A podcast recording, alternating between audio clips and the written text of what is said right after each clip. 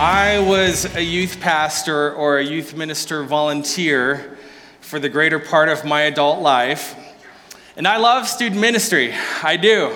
I am a champion of what um, Derek and Pam and uh, Pastor Donnie and Jim get to do. And I believe in sowing into and loving and supporting and encouraging the next generation.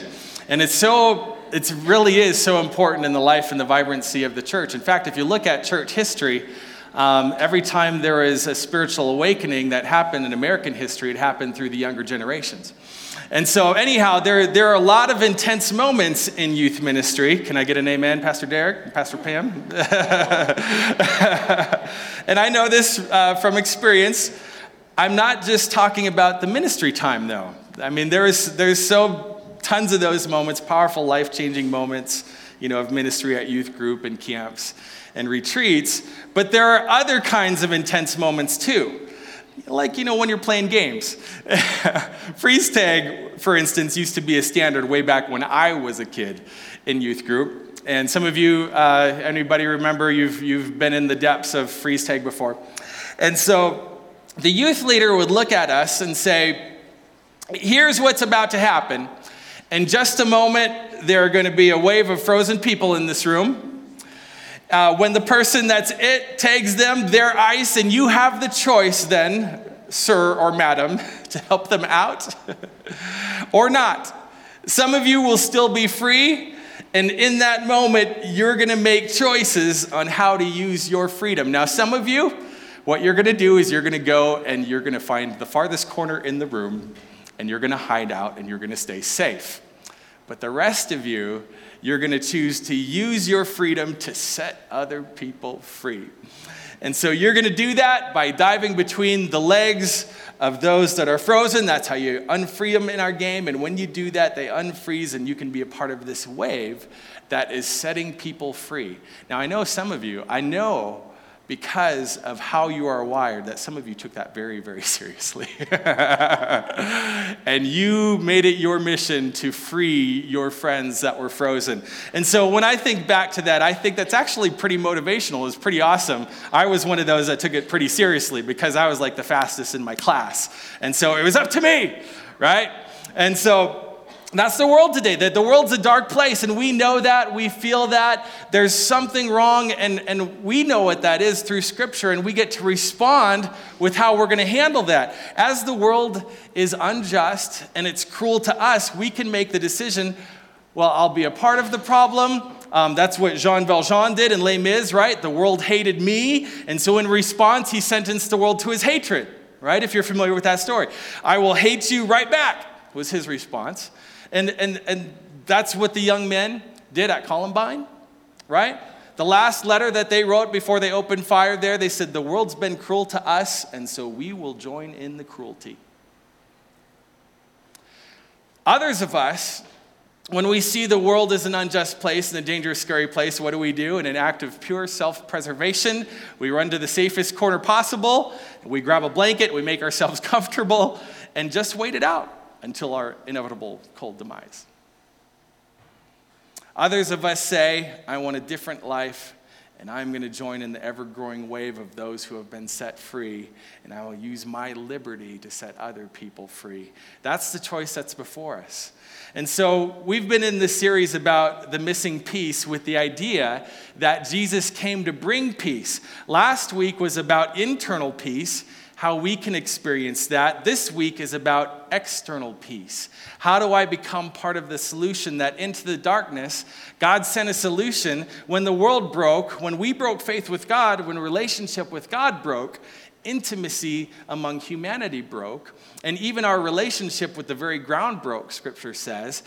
But shalom, the peace, all that it should be, all that was God's standard, was severed. But God, in that moment, did not send a list of rules to fix us, He sent a ruler, right? He, he didn't send a set of laws, He sent a Savior. He didn't send us principles, but He sent us the Prince of Peace That's what we've been talking about. This has been the conversation. I'm coming to bring peace back to you. And yet I know people hear that and they go, Jesus came to bring peace. And that's what we celebrate this time of year Prince, uh, peace on earth, peace to you, peace to all men. And yet I know that some of us, if we're honest, we look at that, we hear that, and we go, okay, Jesus came to bring peace, but just really, how good of a job did he do? Because the world seems like it's in this crazy mess. Look at the wars that are constantly being fought. Um, look at the people that are being abused. Look at the children that are being exploited. And so we ask the question where is the peace?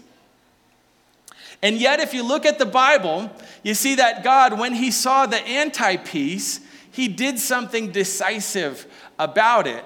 Jesus stepped into it, lived the perfect life that we cannot, and then he took the consequences of our anti peace onto himself. Why? So he could bring us into a new kind of life. So we see it in Second Corinthians. And if you can, if you would this morning, stand with me to honor God's opening word to us. I'll read it this morning. It's in Second Corinthians chapter 5. Therefore, if anyone is in Christ, he is a new creation. The old has passed away, behold, the new has come. All this is from God, who through Christ reconciled us to himself and gave us the ministry of reconciliation. That is, in Christ, God was reconciling the world to himself, not counting their trespasses against them, and entrusting to us the message of reconciliation. So that in Christ, God was reconciling the world to himself, not counting their trespasses against them, right? And interesting to us, the message of reconciliation, the last verse, therefore, we are ambassadors for Christ, God making his appeal through us. We implore you on behalf of Christ, be reconciled to God. Father God, peacemaker, we just um, speak to you this morning and we just declare that you're the peacemaker, first of all. Thank you for um, flourishing in our lives. Thank you for the flourishing this morning in our lives. God, help us to be an extension of all that you've called us to be ambassadors in your kingdom. In your mighty name we pray. Amen, amen. and amen. So, do you see what happened? Jesus did something. he did do something decisive. He did something very decisive, and he reconciled us to God, and he made peace between us and God again. He rewove shalom between us and God again, made things right, and then he changed something about us. He charged us with something, and he said, I'm bringing peace to you, and I also want to bring, bring peace through you is the language he use. I'm going to be uh, reconcile you to God, and then I'm going to give you the ministry, it says, of reconciliation. I'm going to make you an ambassador. And then we implore others to be reconciled to God. And do you see that he changes the noun before he changes the verb? He changes our identity before he changes the activity. I am making you a new creation, and I am making you an ambassador. Jesus brings peace to people who put their faith in him, and then he calls us to be a part of that great work of using our liberty to liberate others. We're meant to join in the game. So, going back to our uh, freeze tag analogy, he unfroze our dead hearts. And we're meant to leverage our freedom to unfreeze others' hearts. So if you ask, what is God doing in the world?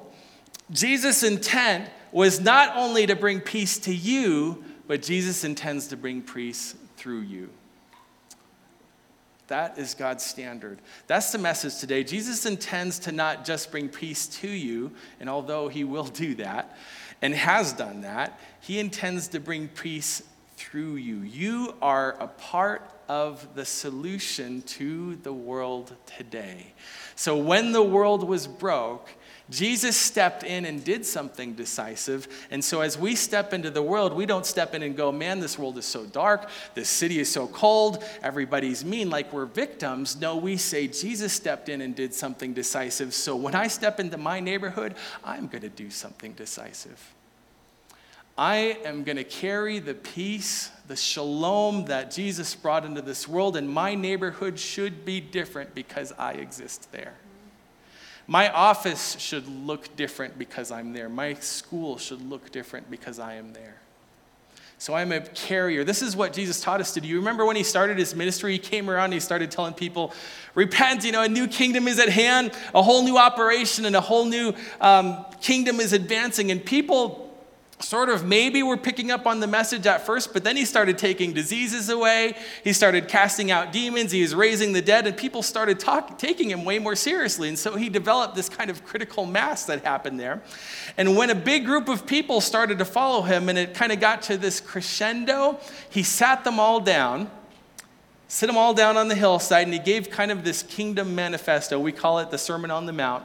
And in that talk, he says to them, just one of many lines Blessed are the peacemakers, for they shall be called sons or daughters of God. Blessed are the peacemakers, for they shall be called sons of God. Now, you hear that, and you've got to understand, first of all, he's not telling you how to become a son of God. It's not, you know, you Go bring peace to the world, and then, you know, maybe I'll make you a son. That's not the conversation that's happening there. The Bible is clear how, on how you become a son. John 1 12, but to all who did receive him, who believed in his name, he gave the right to become children of God. Uh, Galatians 3, for in Christ Jesus, you are all sons of God through faith. So when I put my faith in the Prince of Peace, I have peace with God. What he's saying is when you put your faith in the only begotten Son, you become an adopted son or a daughter, the Son of God. He is the Prince of Peace. He made peace with us, and He makes us into peacemakers. He doesn't just want to do something to you, He wants to do something through you. So, what it's saying here is not be a peacemaker in order to be a son of God. It's saying when Jesus makes you a son or a daughter of God, you become a peacemaker. You see that this morning? You become a peacemaker. You become a force for good in the world. So he changes us when we become part of his family. And what it's saying here is that you look like your Father God. My children don't act like me in order to become my kids right? My children act like me because they are my kids. My kids have DNA and, and my mannerisms, my language, um, my, my leanings, my inflections, all that other stuff. You ever hear one of your kids say something and it's like you're hearing yourself? hey, like I would say that, right? And it could be a good thing, it could be a bad thing. so you know, you, you hear that and you say, oh, that's why she says that. You know, she, she didn't say that in hopes that I will say, and now you will be my daughter. right? She, she acts like me because she's from me. My children don't act like I do to become my kids. My children act like me because they are my kids. And so, do you see it? Blessed are the peacemakers because they will become sons of God. You see that? And so, people will look at you and say, that's a true child of the king. Why? Because they look like him. That person has to know Jesus in a way I don't because they act like him. And so Jesus is in the business of setting people free, and we're not supposed to be a part of the problem, you know, or seeking self preservation. We are meant to leverage our lives to set others free in Jesus' name. That's who we're meant to be. Do you see it? God is a peacemaker and so I'm a peacemaker too. So then the question becomes how do we do it? If that's the role that He gave us and then He entrusted us to be reconcilers in the world, we're meant to make a difference. In Rapid City, South Dakota, how do we do it? What does it mean? Well, He tells you later in the same sermon. I'm going to move forward a few verses here. It says, You have heard that it was said, You shall love your neighbor and hate your enemy. But I say to you, love your enemies and pray for those who persecute you. That's everybody's favorite verse, I think, right there. so that you may be sons of your Father who is in heaven. He links the two. Peacemakers look like the Father, and it says, then it says, their Father makes the sun rise on the evil and on the good, and sends rain on the just and on the unjust. For if you love those who love you, what reward do you have? Do not even the tax collectors do the same? And if you greet only your brothers, what more are you doing um, than others? Do not even the Gentiles do the same? So, what he's saying is, you are called to be a peacemaker this morning. And you go, well, then how do I do that? I'm to be a force of good in the world. How do I become a peacemaker? So, first thing I want you to write down Peacemakers extend love beyond expected boundaries. Peacemakers extend love beyond expected boundaries. That's what peacemakers do. How are we going to be peacemakers in the world? Peacemakers extend love beyond expected boundaries. And so, did you, did you see in the text, he says, You've been told, love your friends, love your neighbors, hate your enemies, which, which, which truly is this kind of how we operate in the world, right? You've been told, this is what you've been told. Uh, and that's how we operate a lot of times. We typically have this spectrum of relationships. You have family and friends, uh, and love is extended through you to those circles, right? Allegedly, right? And so then you have acquaintances and you have enemies. And what do we typically do? Well, I love my friends and I love my family, and I talk to and I tolerate acquaintances. You know, they're in my life, but it, it, can become more maybe if they're cute or socially advantageous, you know. But I tolerate their existence, right? But my enemies, and some of you go, well, Sean, I am not even sure if I have enemies. Okay, fair enough. But maybe if you think about it, you have those people that just kind of are great. You, can't, you know, you can't stand, you, you don't like being around, and you secretly are hoping that they might fail in life. And whenever they do have a setback, you're kind of inwardly rejoicing. and, and what do you do for those people? Wish doom on them. They must go, right? they must go away. Or we actively talk bad about them, or if you're really proactive, maybe you're the proactive type, you just punch them in the face and get it over and done with hate to the enemies, right? So the, there's this language of love, tolerance, and hate. And the world sees that and they go, well, that makes a ton of sense. That makes sense. But what God is saying here, He says, I should love through the whole system. Love goes from my family to my friends to acquaintances to my enemy. I even love my enemies. You see, peacemakers extend love beyond the expected boundaries. Why? Maybe for starters, because that's what God did for us. That's what he did for us, right? While we were his enemies, Ephesians will say, Christ died for us. God loved us when we weren't loving him back. And so we are meant to do the same. Why do we do that? Because we understand if we know God that love precedes life change. Love precedes life change. That's what the Bible teaches us that it's the kindness of God, right, that leads to repentance. How do we change in life? It's the love of God that shoots out first. God taught us that. Frozen taught us that. How do we turn Elsa from someone who's destructive, right? That there were two ideas, right? We can murder her or, or, or I can sacrifice my life for her. Those were the two propositions that were put forward in the end of that story, right? When, when I sacrificed my life for her while she was killing me, what did it do? It unfolded that frozen heart. And you become a force for good rather than destruction. Love preceded life change. That's what happened uh, for the rest of us in Beauty and the Beast. That's what that story taught us, right? What was the moral of the story? How does a monster become a man? You must be loved before you become lovable, right? And someone has to care about you in order for you to be someone who cares back, right?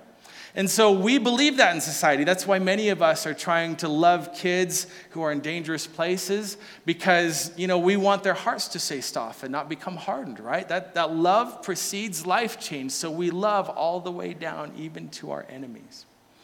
Now, in my advocating, some of you really do have some very real and upfront enemies in your life this morning. And, and I'm talking about someone who abused you or hurt you. Am I saying uh, for you to start calling them up, like, you know, let them back in your orbit? No. Because here's, here's the thing Paul will tell you in, uh, in Romans, if possible, so far as it depends on you, live peaceably with all. Now, some of you, it's not safe for you to be around certain people emotionally or physically. And I'm, so I'm not advocating for that this morning. There is a healthy distance for you, and there's actually a healthy distance that they must come to, right? And uh, so I'm not advocating putting yourself in a dangerous position. And yet, this morning, I don't want to cheapen it. I don't want to cheapen the call. People who know the love of God, we shoot love across every boundary friends, family, uh, acquaintances, and we love our enemies, even the people who hurt us. So when, the, when they wound us, we send love right back.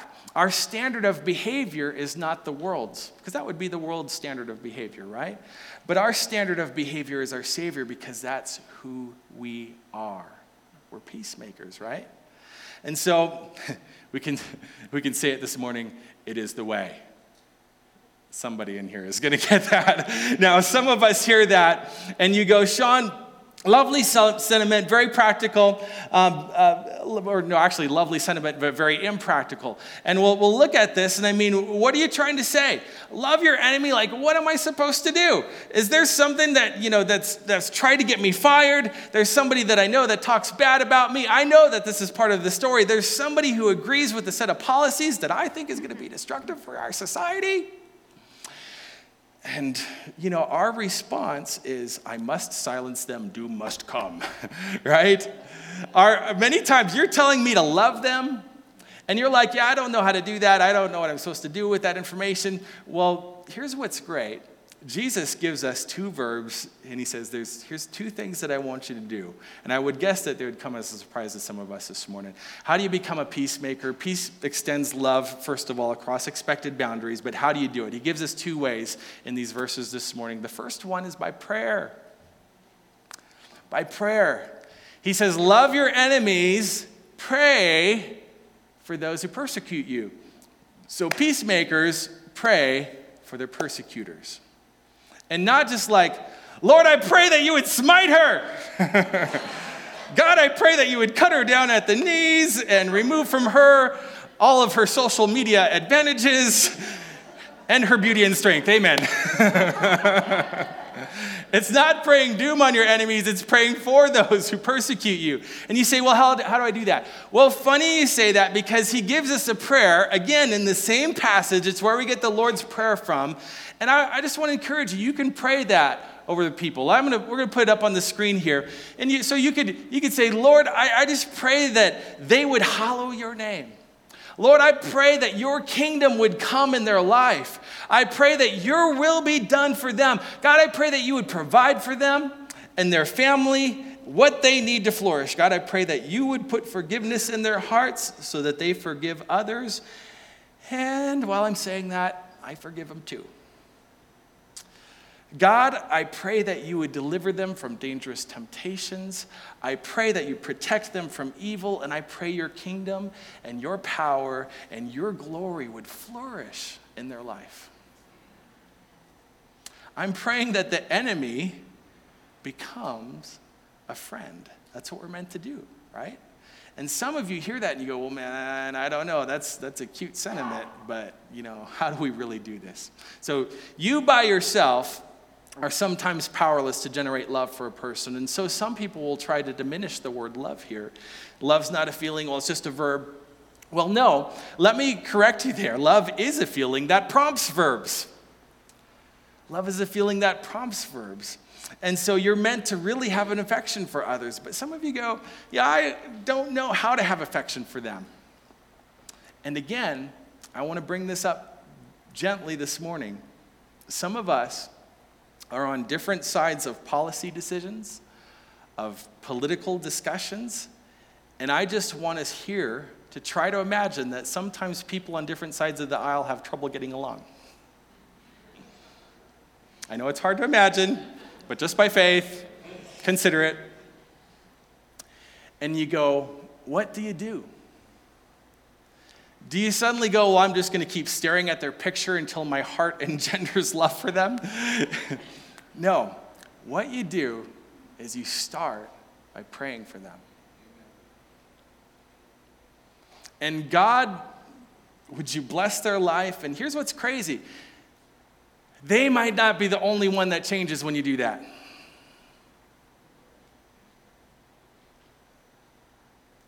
You might change too.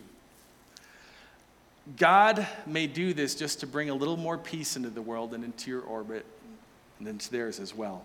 So I remember for me over the years, I've had a lot of people in my life who are encouragers. and then others who, you know, not so much.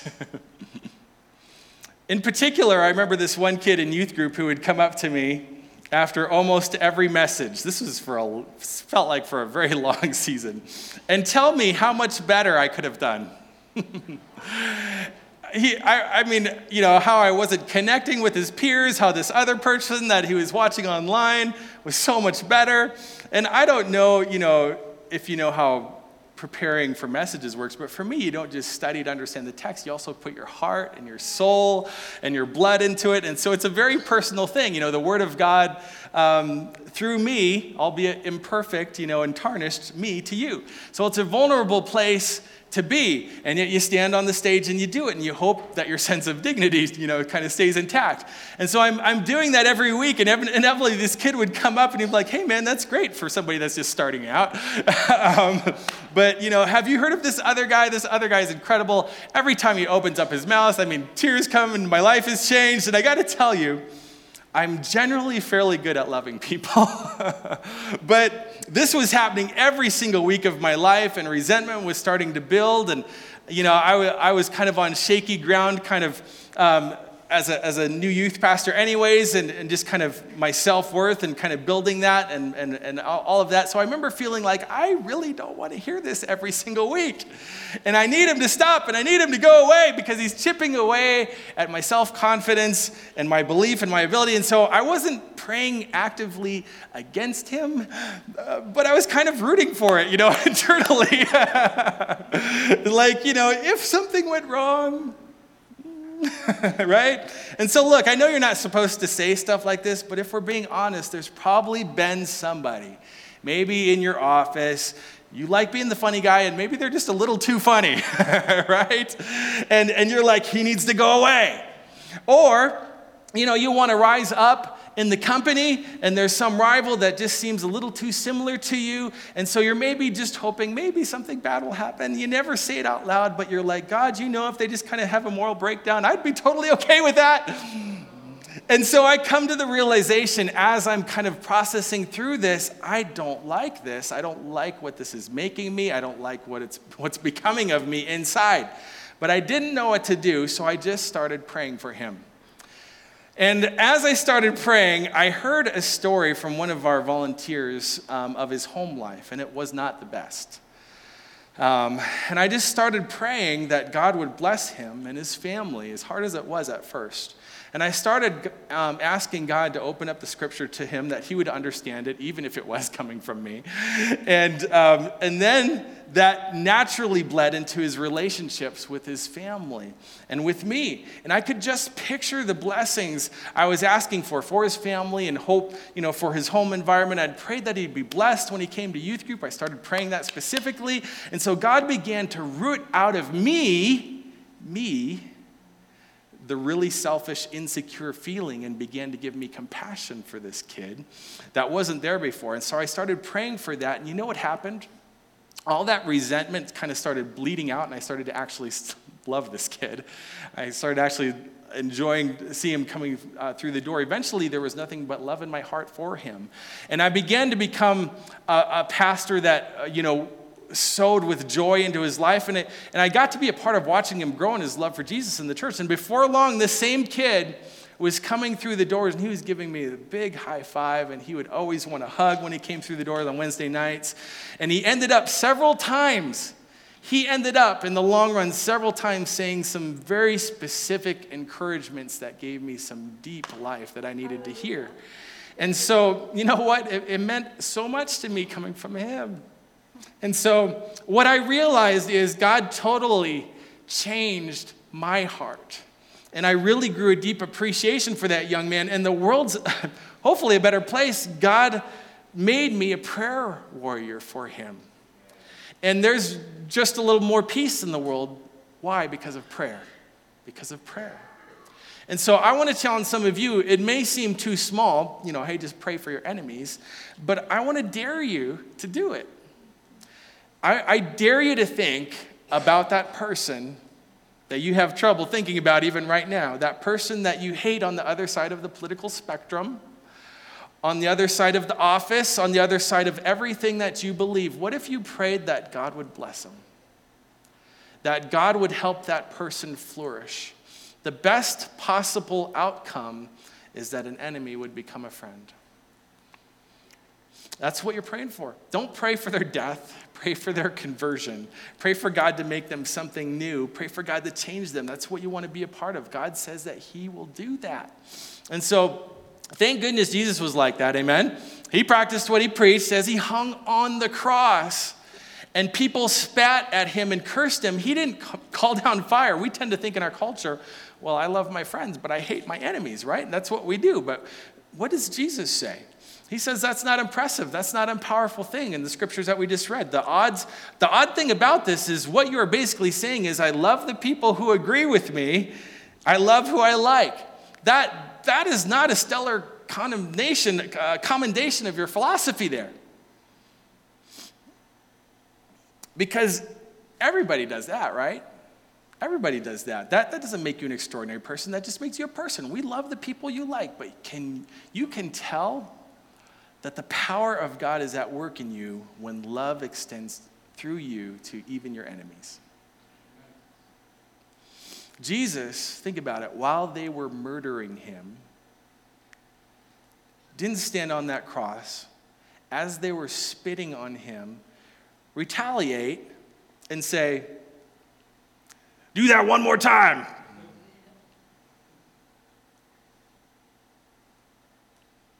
He didn't spit back. How different that would be if that was our God. I'm fixing to come down here and really show you who I am, right? he could have done that. He could have said, You hurt me, I'm justified to hurt you back. Is that what he does? What does he do? He said, Father, forgive them. Because he knew that our enemy is not that person. The enemy is spiritual who's done something to that person. Our battle is not against flesh and blood, but against powers and spiritual principalities. It's a spiritual fight. I'm not fighting against that person that I disagree with. I'm fighting, get this, I'm fighting for them. I want them to win. I want shalom. I want peace in the world, so I start by praying for them. Father, forgive them. When Jesus prayed that one of the Roman soldiers, he converted at the foot of the cross because he said, I've never seen anything like that. Truly, this is the Son of God, and I promise you, you start praying for your enemy, you'll have a soft heart for them, and they will see the power of God in you. So, would you be willing to try that? Would you be willing to even try it this week? When that bile and that hatred kind of comes up, just pray for them. God, forgive them. God, do a powerful work to thaw their frozen heart and break up the hardness of it. Make an instrument of hate an instrument of love. Make that person something more than what they are. Let your kingdom come and let your will be done in their life. Peacemakers bring peace by extending love across the expected boundaries. How do you do it? Number one, you pray for your enemy. Try it. The other thing you do, this is kind of jumped out at me this i'd never seen this before but it's, it's another simple thing. You greet them.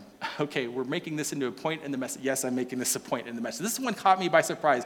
I don't know how you feel about that but i expected you know jesus to say something like you know be a peacemaker. How? Well by giving all your money to the poor by by by giving your spare minutes in the soup kitchen by um, you know taking your moments of life and giving it to others. But what jesus says here it's right here in the scripture that we read this morning. If you greet only your brothers, what more are you doing than others? Do not even the Gentiles do the same? He says, Do you know what I want you to do in the name of Jesus to spread peace across the land?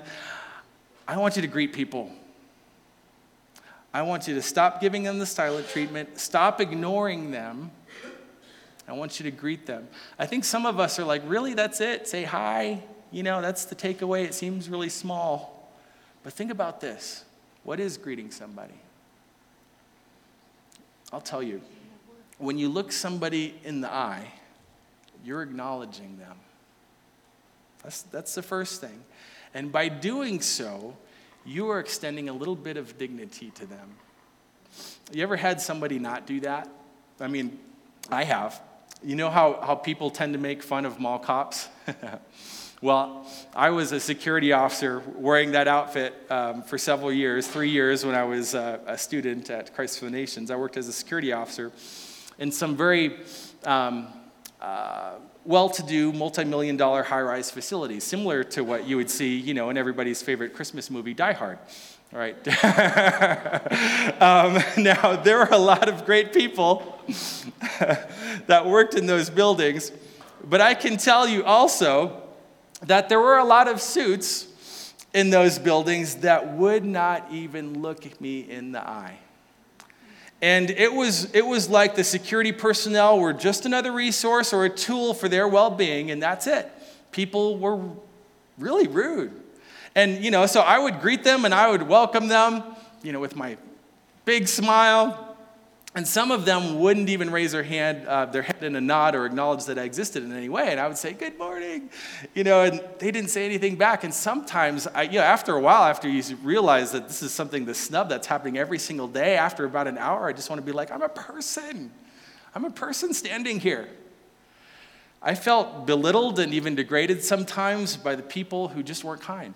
And so when I greet somebody, I'm acknowledging that they exist. I'm giving you dignity. And I'm not, I'm, I'm not just acknowledging, but I'm acknowledging in a friendly way, and I'm extending respect and kindness to people when I greet them. That can be a tough thing to do, right? Easy to do with friends, easy to do with family, but what if we started doing it with just the acquaintances? What if we even extended our lives with kindness and respect towards our enemies? If we lead with kindness and mercy, do you think the world might be a different place? When I was um, part of my tenure there as working security in downtown Dallas, I witnessed a lot of stuff on the streets that I'd never seen before coming from small town um, South Dakota. And one of those things was homelessness. Um, and honestly, I, I, I, saw a lot of it. I saw a lot of, um, in fact, one of my number one jobs as a security officer in the neighborhood that I was in um, was, you know, the safety and protection of the employees. So I was literally standing out there, and my job was to make my employees feel safe in the midst of a very, um, you know, there, there, are a lot of vagrants, there are a lot of street people, there are a lot of people on the streets. And honestly, um, I'm not proud to say this, but I, I, quickly became pretty jaded because I saw so many um, panhandlers taking advantage of people and, and go blow it on alcohol and, and other addictions time after time.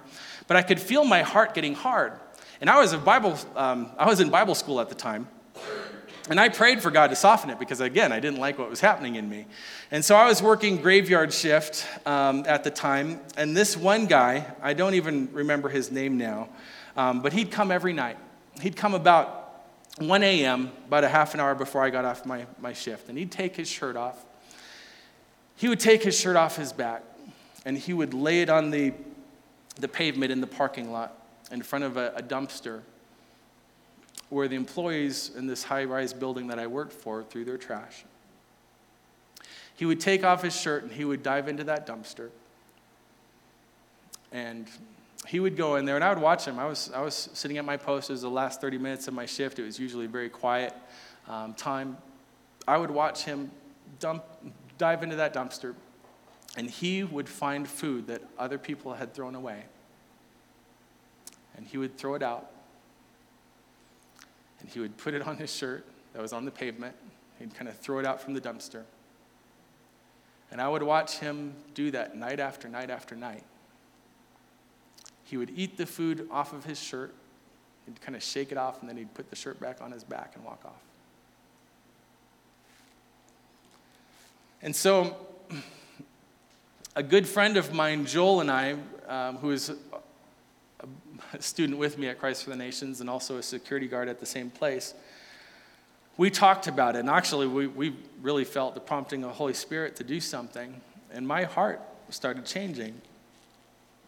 And so we learned his name. We started looking him in the face. We greeted him.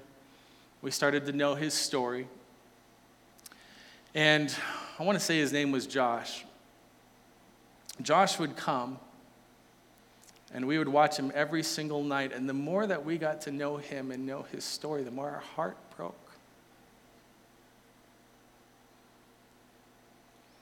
And there was just something that would not allow us as sons of God to just watch.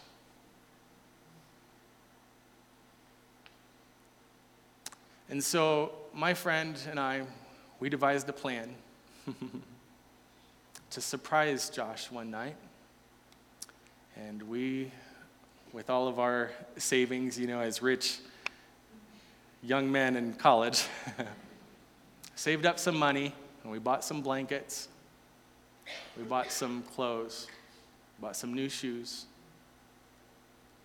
We got some amazing fried chicken from the best fried chicken place on the planet, Williams Chicken, and buns sweet tea.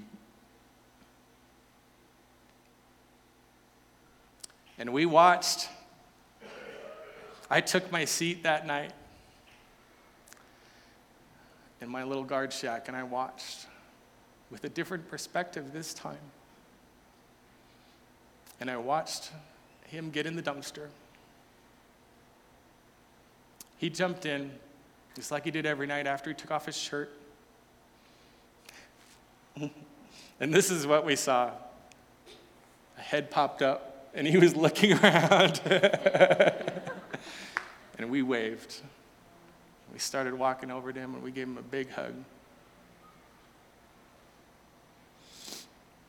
And so we talked to him about his story, and we had done some research, and we had um, gotten some information about some Christian organizations and some groups and churches that were doing some important ministries in the city to make sure that um, people like Josh were fed and clothed and had a place to sleep. And so we, we told him, he said, any time you feel like you're on the edge or you need some food, some help, some love, some peace, you know where to go. And it can start with us. It can start with us. We, we told them, you know, you know where we're at.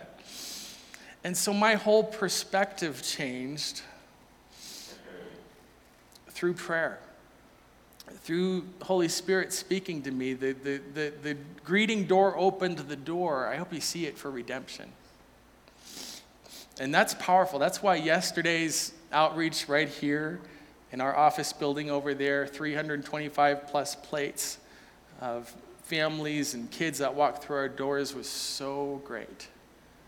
Why is it? What, what if we just lived our lives like that? What if we move towards people who are broken instead of away from them? It's not always easy. We had a kid in our, our student ministry in Bayfield that was so bold in his faith. And we took him and his sister to a training, and they ended up launching a campus ministry right there in their high school. And the kid was voted by his peers um, as a student of the year for his kindness. I don't remember what they called the award. But he ended up eventually becoming homecoming king. And he wasn't a jock or anything, he was just overwhelmingly kind to everybody. And um, I remember one time he was telling me about a time where he, he got this creepy guy um, to get off of hitting one of our other youth group girls, or one of our girls in the youth group at class. And um, I remember as he was telling this story, this was happening in the lunchroom, and he told me, he told me um, how he started to intervene. I remember saying to him, oh, you know, so you now you're walking with her from the lunchroom now, right? You're you're walking with her because you know she's part of our youth group, and you're doing that. And he said, what he said in response blew me away. he said, Nah, she already knows Jesus. She'll be fine, but he doesn't. So I'm walking with him.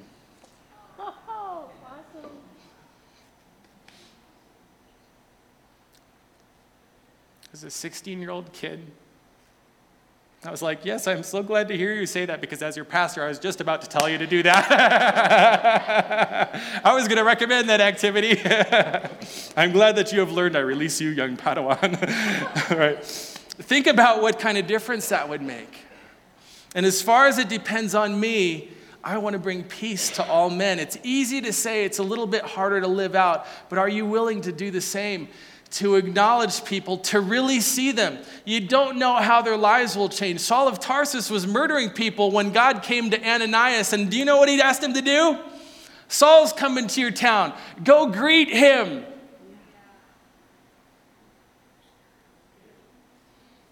And God, you know, Ananias' response at first was, God, I don't think you understand. Saul of Tarsus, you remember who he is? He's killing people. He's killing people like me. I think you might be misinformed as to who you're dealing with. And God says, No, you heard me right. Go greet him. Go meet him on the road. Why? Because you have no idea what I've done in his heart. And you're going to be an instrument that I use to make a Saul into a Paul, a murderer into a minister. You go greet him. He's just be nice and trust me to do the rest.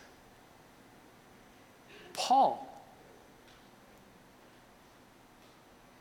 Who knows what might change as a result? If there's someone you just need to say hi to, some family member that you just need to write a letter to, not dig up all the past, but to simply say, hey, Merry Christmas, you know, somebody you need to extend kindness towards, you may not solve everything, but you may solve something. I want to encourage you as we close, don't underestimate the power of small actions. Some of you may hear this and you go, okay, I, I, you, you want us to walk out of here and pray for our enemy every day and then greet people, you know, greet a stranger on the street, maybe even greet an, an enemy, just say hi to people. Well, here's the thing you'll get rejected. Do it anyway. Because this is standard behavior for kingdom culture. Do it anyway. If you think that you're not really going to make a difference, let me tell you something. Small changes in a diet will make a big difference over time, right? If you're taking small steps up a mountain, you'll eventually climb that mountain.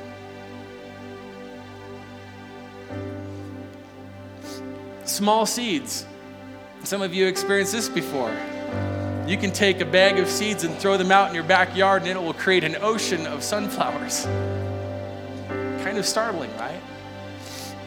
And you're like, wow, something so small did something so big. That's possible. I look at this room and I think about, you know, how the vision started in Brent Tana's basement. Our founding pastors and has grown to what it is today.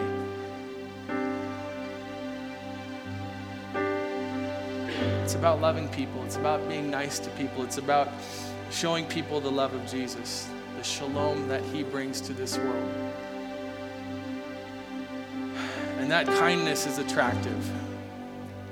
We had 325 plus people walk through our doors yesterday because small acts of kindness can do great things and have a great impact. Let's stand.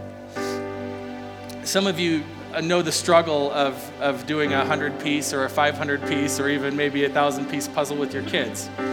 Um, it's a big deal, right? Because finding, you know, all the connecting pieces and even the time um, can be challenging. Kids can lose their patience. It's, it's a process to work through. And then what's more frustrating is getting to the end of the project. And it's just that one piece that is missing. And, and I don't know if I can communicate to you how frustrating that is right? I, I, it's just like, I've just got to pray. 999 pieces is not acceptable. And that's when you start throwing pillows and, and lifting furniture, maybe even turning over some tables to find that one piece. And when you find that piece, it's like all the angels in heaven are singing, right? And as I think about that, I think about you because some of us are going this morning. What difference is it going to make if I just say hi to somebody on the street tomorrow? What difference is it going to make if I just bring a little kindness to my office or to my classroom? What difference is it going to make if I'm slow to anger in my home? God's not asking you to change the whole world. But Jesus is putting together a picture of thousands and He's just asking you to be your peace. So don't be like the missing puzzle piece that's just going to tuck into the couch, hidden and comfortable, but doing nothing. You are meant to be a part of a bigger picture with us. Don't miss your place. Don't be the missing piece. Amen. All right. Father God, thank you for your shalom. God, thank you that we get to be a part of your story here on this planet. God, what a privilege and what a joy. God, as we're released from here this morning. We're sent ones. You're sending us, your sons and daughters, to be your hands outstretched. And God, we want to extend your peace beyond the expected boundaries. Lord, use us to pray for our enemies, to effect change, Lord, in our culture in ways that only you can do, that doesn't even make sense according to Scripture, to be peacemakers. God, I pray that you would use us to greet those that you bring to us and change Sauls into Pauls, murderers into ministers, God. I pray that you would use us in the story, even if they are small things, Lord, to be the, the coat bearers that you've called us to be in every step of the way. God, your story, every step is an important part when it's directed and guided by you. So, God, I pray as we go into this Christmas week, let us be the peacemakers that you've called us and crafted us to be. In your mighty name we pray. Amen. With every head bowed and every eye closed, I just want to make an invitation this morning. You might be in this place this morning if you have not said yes to the Prince of Peace. His name is Jesus. And uh, we don't want a weekend to go by without extending that invitation. I believe that you are here for a reason this morning. And if Holy Spirit is speaking in you and you feel that nudge this morning, do not leave this place without saying yes to Him. He has a purpose and a plan for your life that's bigger than you can think of or imagine to flourish. Doesn't mean it won't be hard, but He is forever faithful. Yesterday, today, and forever. If that's you, with nobody looking around, would you just raise your hand? I'm not going to embarrass you. I just want to pray with you this morning. Is there anybody in the place this morning? If you need a resurrender this morning, thank you, Jesus. All right. Father God, seal this time in your mighty name, we pray. Amen and amen. All right. Yeah, praise God.